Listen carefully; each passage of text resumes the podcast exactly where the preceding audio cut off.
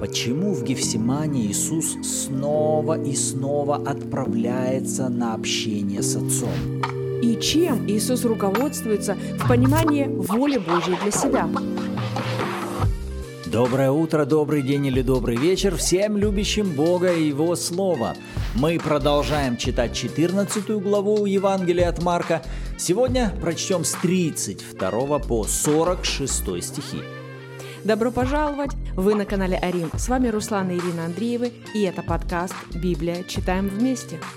Отец, мы благословляем это время, и мы осознаем, что сами понять в Твоем Слове мы ничего не можем, поэтому мы открываем себя для Твоего служения, Святой Дух. Мы верим, что Ты послан в нашу жизнь как учитель и наставник. Поэтому, когда мы будем читать и размышлять над Твоим Словом, Ты говори с нами. Исправляй, обличай, утверждай нас. В общем, поговори с нами о том, о чем с нами нужно поговорить. Во имя Иисуса. Аминь. Аминь. Читаем с 32 стиха. «Пришли в селение, называемое Гефсимания, и он сказал ученикам своим, Посидите здесь, пока я помолюсь». И взял с собой Петра, Иакова и Иоанна и начал ужасаться и тосковать. И сказал им, «Душа моя скорбит смертельно, побудьте здесь и бодрствуйте». И, отойдя немного, пал на землю и молился, чтобы, если возможно, миновал его час сей.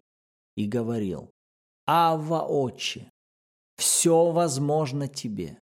Пронеси чашу сию мимо меня. Но ничего я хочу, а чего ты. Возвращается и находит их спящими. И говорит Петру, «Симон, ты спишь? Не мог ты бодрствовать один час? Бодрствуйте и молитесь, чтобы не впасть в искушение. Дух бодр, плоть же немощно». И опять, отойдя, молился, сказав то же слово. И, возвратившись опять, нашел их спящими, ибо глаза у них отяжелели, и они не знали, что ему отвечать. И приходит в третий раз и говорит им, «Вы все еще спите и почиваете? Кончено. Пришел час. Вот, предается Сын Человеческий в руки грешников. Встаньте, пойдем, вот приблизился предающий меня. И тот час, как он еще говорил, приходит Иуда, один из двенадцати, и с ним множество народа с мечами и кольями от первосвященников и книжников и старейшин. Предающий же дал им знак, сказав, «Кого я поцелую, тот и есть. Возьмите его и ведите осторожно. И придя, тотчас подошел к нему и говорит, «Рави, Рави!» и поцеловал его. А они возложили на него руки свои и взяли его. Когда мы начали читать эту историю, первое, что меня привлекло, это реакция Иисуса, которая описана в 33 стихе, что Он начал ужасаться и тосковать. Я посмотрел переводы этих двух слов, что значит ужасаться в переводе с греческого и что значит тосковать. Ужасаться, изумляться, поражаться, тосковать, волноваться, мучиться, терзаться, скорбеть тяжко. И здесь у меня возник вопрос, а что могло привести его в такое состояние ужаса и тоски? Потому что если просто представить, ну вот он узнал, что его должны взять, это не очень подходит как ответ на вопрос, от чего мог испугаться, ужаснуться и опечалиться Иисус, потому что Он на протяжении трех с половиной лет уже неоднократно говорил о своей смерти и воскресении. То есть нельзя сказать, что вдруг Он понял, что ему надо будет сейчас умереть. Нет, он целое учение выдавал своим ученикам о том, что его схватят, его предадут в руки первосвященников, его осудят, над ним поругаются, он будет предан смерти, на третий день воскреснет. Иисусу это было известно. Но тогда снова вопрос, а от чего тогда он сейчас, именно в это время, начинает ужасаться и тосковать? Когда Иисус здесь молится, он получает от Бога какие-то детали, на которые Иисус вот таким образом отреагировал. Сейчас пятерка души, она узнала что-то новое, на что ее реакция – изумление, поражение, ужас, тоска, скорбь. И повторюсь, душа Иисуса пришла в такое состояние от того, что ему сказал Отец. Понимаете, здесь не дьявол его испугал. Отец что-то говорил ему, что привело сейчас пятерку души Иисуса в такое состояние. Это очень похоже, как мы в прошлом выпуске говорили. А может ли слово от Бога привести вашу душу в состояние опечалился, смутился, ужаснулся? Ответ – да. Но при этом важно помнить, что когда Бог говорит нам какое-либо слово или сообщает о каких-то событиях, его желание не погрузить нас в печаль и ужас, чтобы мы там остались, его желание приготовить нас для того, чтобы мы могли правильно пройти те события, о которых он нас предупреждает. И размышляя о том, что Иисус признается о тех чувствах, да, о тех эмоциях, которые он сейчас переживает, об этих волнениях, терзаниях, об этой скорби, беспокойстве, страхе, тоске, я вдруг подумала, так подождите, может быть, это не воля Божья? Ведь такие же эмоции, такие ощущения, Бог же, Он же не приносит это. Бог не работает страхом, Он не работает такими инструментами. И если Иисус или какой-либо другой человек испытывает подобные чувства, то ведь очень легко сделать, скажем так, быстрый вывод, тогда это не воля Божья. Это не воля Божья, раз мне так плохо вдруг стало от одной этой мысли, что вот-вот это все пришло, сейчас это все мне надо будет делать, мне через это все проходить. Более того, ему было настолько плохо, что, скажем так, есть такое выражение, вся внутренность противилась. То есть его душевная внутренность, она вся этому противилась. И он не скрывал это перед отцом. Он говорит, если возможно, он говорит, отец, тебе возможно все. И если возможно, пусть это пройдет мимо меня. Это говорит нам о сильнейшем уровне давления, которое Иисус испытывал на территории своей души. Но знаете, что я очень благодарна за вторую часть молитвы, что Иисус не остановился просто на этой мысли «Отец, тебе все возможно, если можно, пусть это пройдет мимо меня». Но Он добавил «Не моя воля, но твоя да будет». Именно это позволило Отцу до конца осуществлять план спасения человека. Потому что если бы Иисус просто остановился на этой молитве, «Папа, сори, но я настолько не хочу и боюсь этого, пусть это минует меня». Знаете, есть вероятность, что было бы именно так. И Иисус бы прожил на этой земле до глубокой старости, умер себе спокойно, пошел потом опять на небеса, но тогда ни у кого из нас с вами не было бы ни малейшего шанса. И говоря Иисусу об этом, Отец не хочет, чтобы он остался в скорби и печали. Отец тем самым помогает Иисусу принять то, в чем он нуждается для прохождения этих событий, с которыми столкнется. То есть можно сказать вот так, Иисусу для прохождения вот этого пути под давлением, ему понадобятся какие-то инструменты, какой-то арсенал, Какое-то оснащение, которое поможет ему пройти эти давления. Буквально пройти искушение и не впасть в них. И сейчас отец, показывая эти картины, да, вроде бы создается впечатление, Иисус пугается этого. Но тут же отец помогает ему прийти к тому, что ты можешь это пройти, а я хочу тебя оснастить всем необходимым, чтобы ты это прошел. И вот здесь тогда мы с вами понимаем, почему Иисус снова и снова после этого идет в общение с Отцом, идет и молится, идет и разговаривает. Не просто для того, чтобы таки уговорить отца, чтобы это его миновало. Нет, он теперь всякий раз ходит к отцу, общается с отцом в молитве, чтобы принять то необходимое, что ему понадобится для прохождения вот этого пути. Вот почему затем он, возвращаясь к своим ученикам, он и их этому же учит. Он и говорит, ребята, и вам важно сейчас молиться и бодрствовать. Для чего? Чтобы вы впоследствии не впали в искушение, чтобы вы могли пройти то давление, с которым вы встретитесь. А я знаю, вы встретитесь.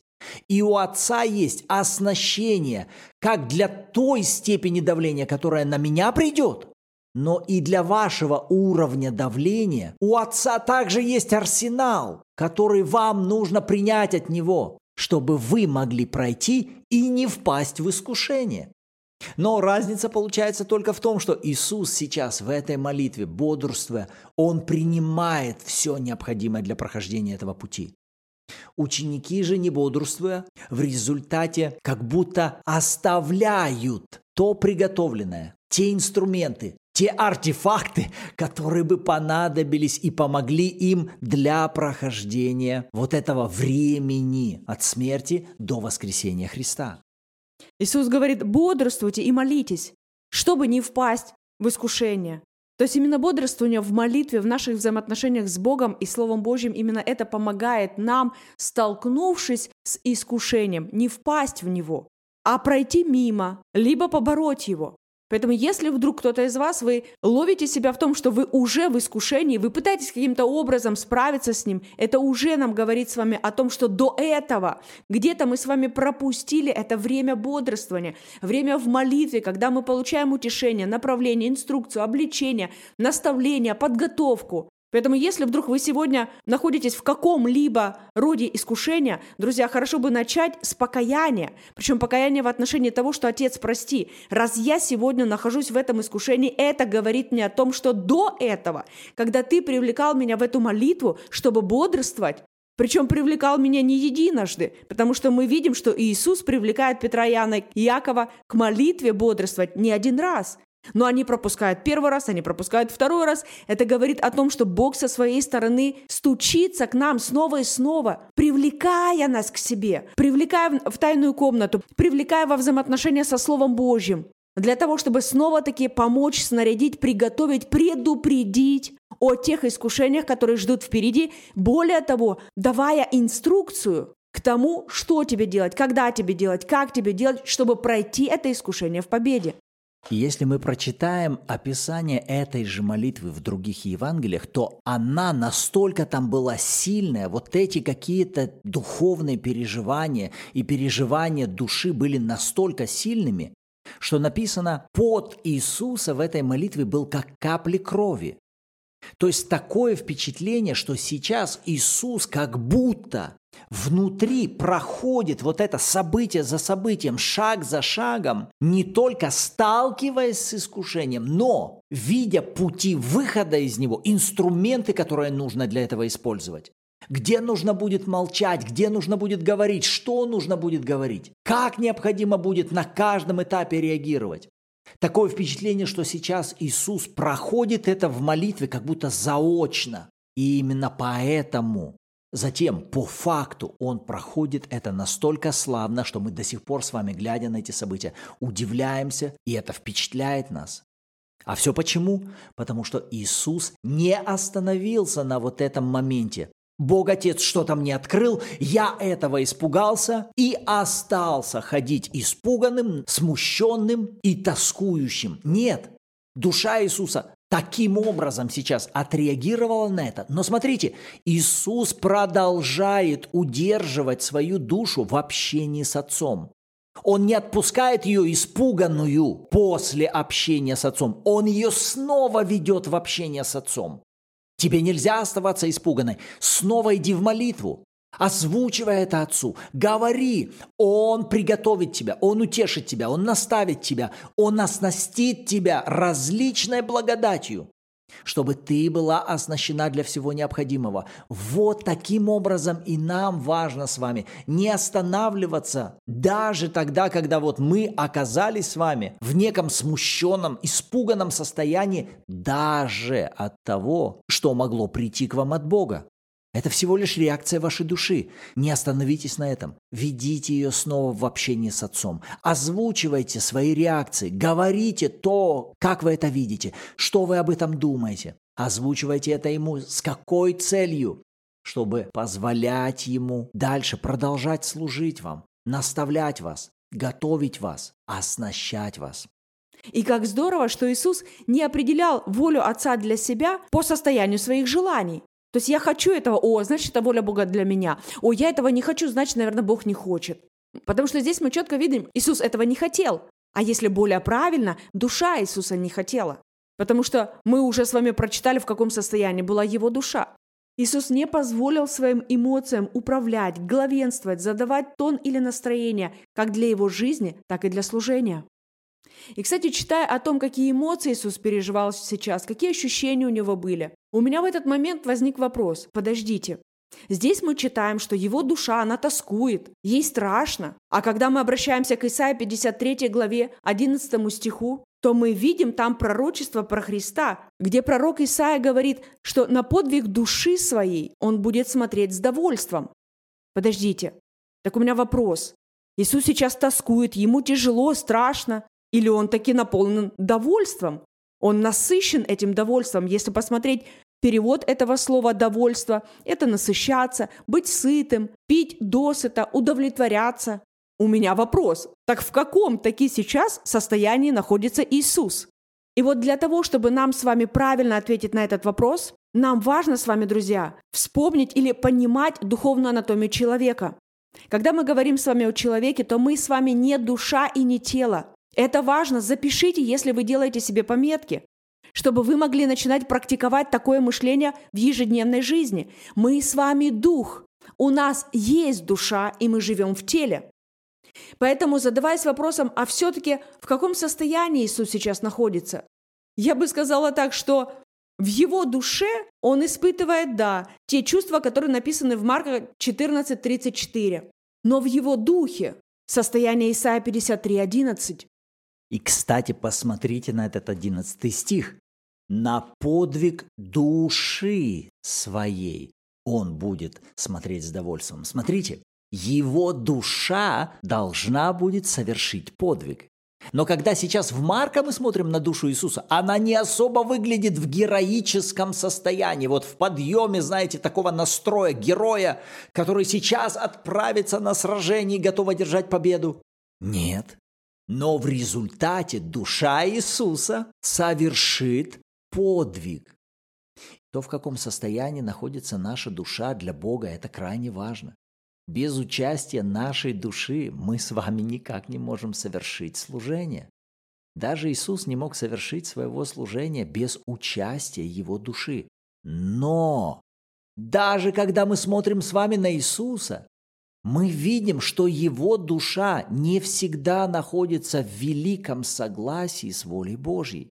И Иисусу нужно было помогать своей душе или вводить свою душу на перевоспитание, на то, чтобы Отец что-то говорил его душе снова и снова, укрепляя, наставляя, буквально делая ее героем.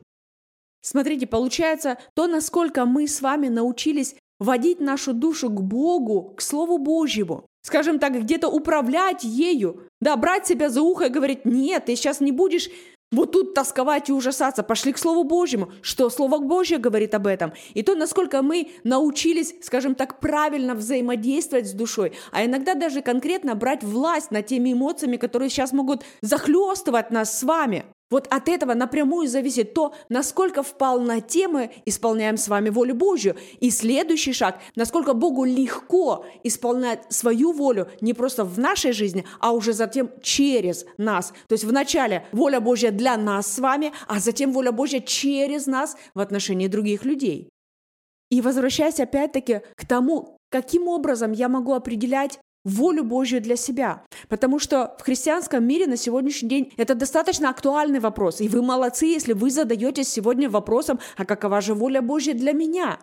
Так вот, смотрите, на основании, опять-таки, 21 стиха Иисус говорит, Впрочем, Сын Человеческий идет, как написано о нем. Посмотрите, Иисус не руководствуется своими эмоциями. Он не руководствуется страхом, который сейчас пришел. Он понимает, что этот страх сейчас не от Бога. Все верно с тем, что Бог не работает со страхом.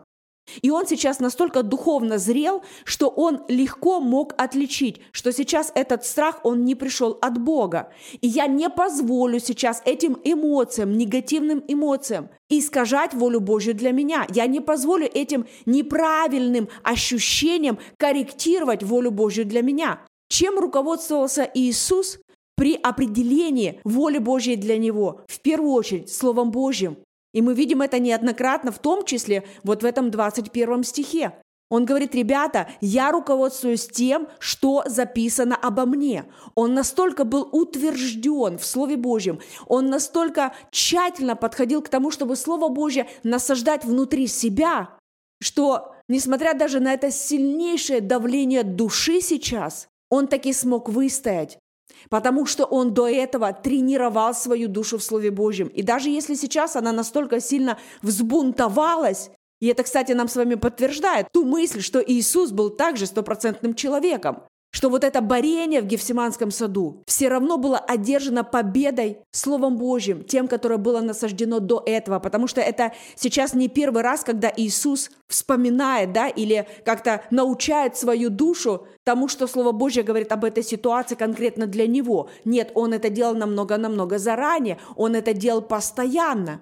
И уже затем, зная, скажем так, э, общую волю Божью на основании записанного Слова Божьего, Иисус идет в молитву к Отцу для того, чтобы получать более точные детали. Бог, а как мне это пройти? То есть мне нужна помощь. Моя душа не хочет этого, а вся внутренность моя этому противится. Мне это не нравится. Это вызывает у меня страх, смущение, беспокойство. И это настолько сильные эмоции, что Иисус подчеркивает, что мне с этим делать, как мне это побороть, как мне справиться. Да, я знаю, что у меня есть слово. Понимаете, но этого недостаточно. Да, я знаю, что написано. Ранами Иисуса Христа я исцелена. Да, написано, что я весь мой дом будем служить Господу. Но если сейчас я этого по факту не вижу, и такое впечатление, что все и все этому противятся, я выбираю верить Слову Божьему. А если исцеление на данный момент еще не проявилось, то как раз-таки мы с вами и подходим к следующему шагу, идти в молитву к Отцу и спрашивать, Отец, я знаю Твою волю, вот что написано, вот что Ты сказал обо мне, вот Твоя воля обо мне. Я принимаю это окончательным, единственным и главным авторитетом для своей жизни. Твоя воля, записанная обо мне в Слове Божьем. Теперь следующий шаг. Отец, а теперь помоги мне, мне нужна Твоя благодать. Что мне делать? Как мне это делать? Когда мне это делать?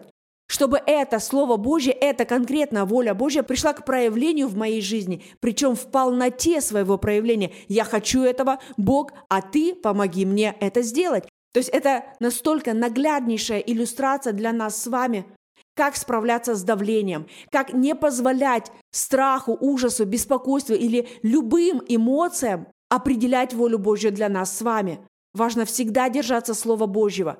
А все, что не сходится с волей Божьей, приносить это все к Отцу и разбираться с этим в молитве перед Богом. Но ни в коем случае не пытайтесь решать эти вопросы на территории своего разума, потому что Отец лжи легко сможет подкинуть вам очередную порцию лжи, чтобы увести вас в сторону. Аминь. Вот те мысли, на которые Господь обратил наше внимание, а что из этого текста привлекло к себе внимание ваше. И как вы думаете, почему Господь решил обратить ваше внимание именно на это? С радостью почитаем обратную связь от вас в комментариях и добро пожаловать в чат Bible в Телеграме, где каждую субботу также в 14.00 по киевскому времени у нас проходят онлайн-эфиры в аудиоформате, и вы сможете послушать откровения других участников при желании поделиться своими и вместе с нами погрузиться в атмосферу Слова Божьего. Так что всем добро пожаловать. И в завершении давайте поблагодарим Господа.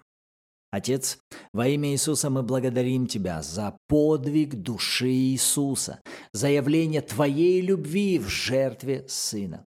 Мы благодарим Тебя, что и в отношении каждого из нас Ты всегда благ, и Твои мотивы всегда наполнены только любовью. И даже когда Ты о чем-либо говоришь к нам, и это может нас смутить, испугать, или ввести в уныние, мы осознаем, что это не из-за тебя, а это всего лишь реакция нашей души, которой ты прямо сейчас хочешь помочь. Поэтому помоги нам всегда, посреди всякого давления, еще больше искать Твоего лица, приходить к Тебе, принимать от Тебя все потребное. Во имя Иисуса Христа да будет так. Аминь. Аминь. И мы верим, друзья, что сегодня вы получили для себя что-то важное и полезное. Поэтому здорово будет, чтобы вы поделились этим выпуском с другими людьми и также помогли им изучать Слово Божье. А на этом нам пора с вами заканчивать. Рады были быть сегодня с вами в следующем выпуске. Услышимся. Всем благословения!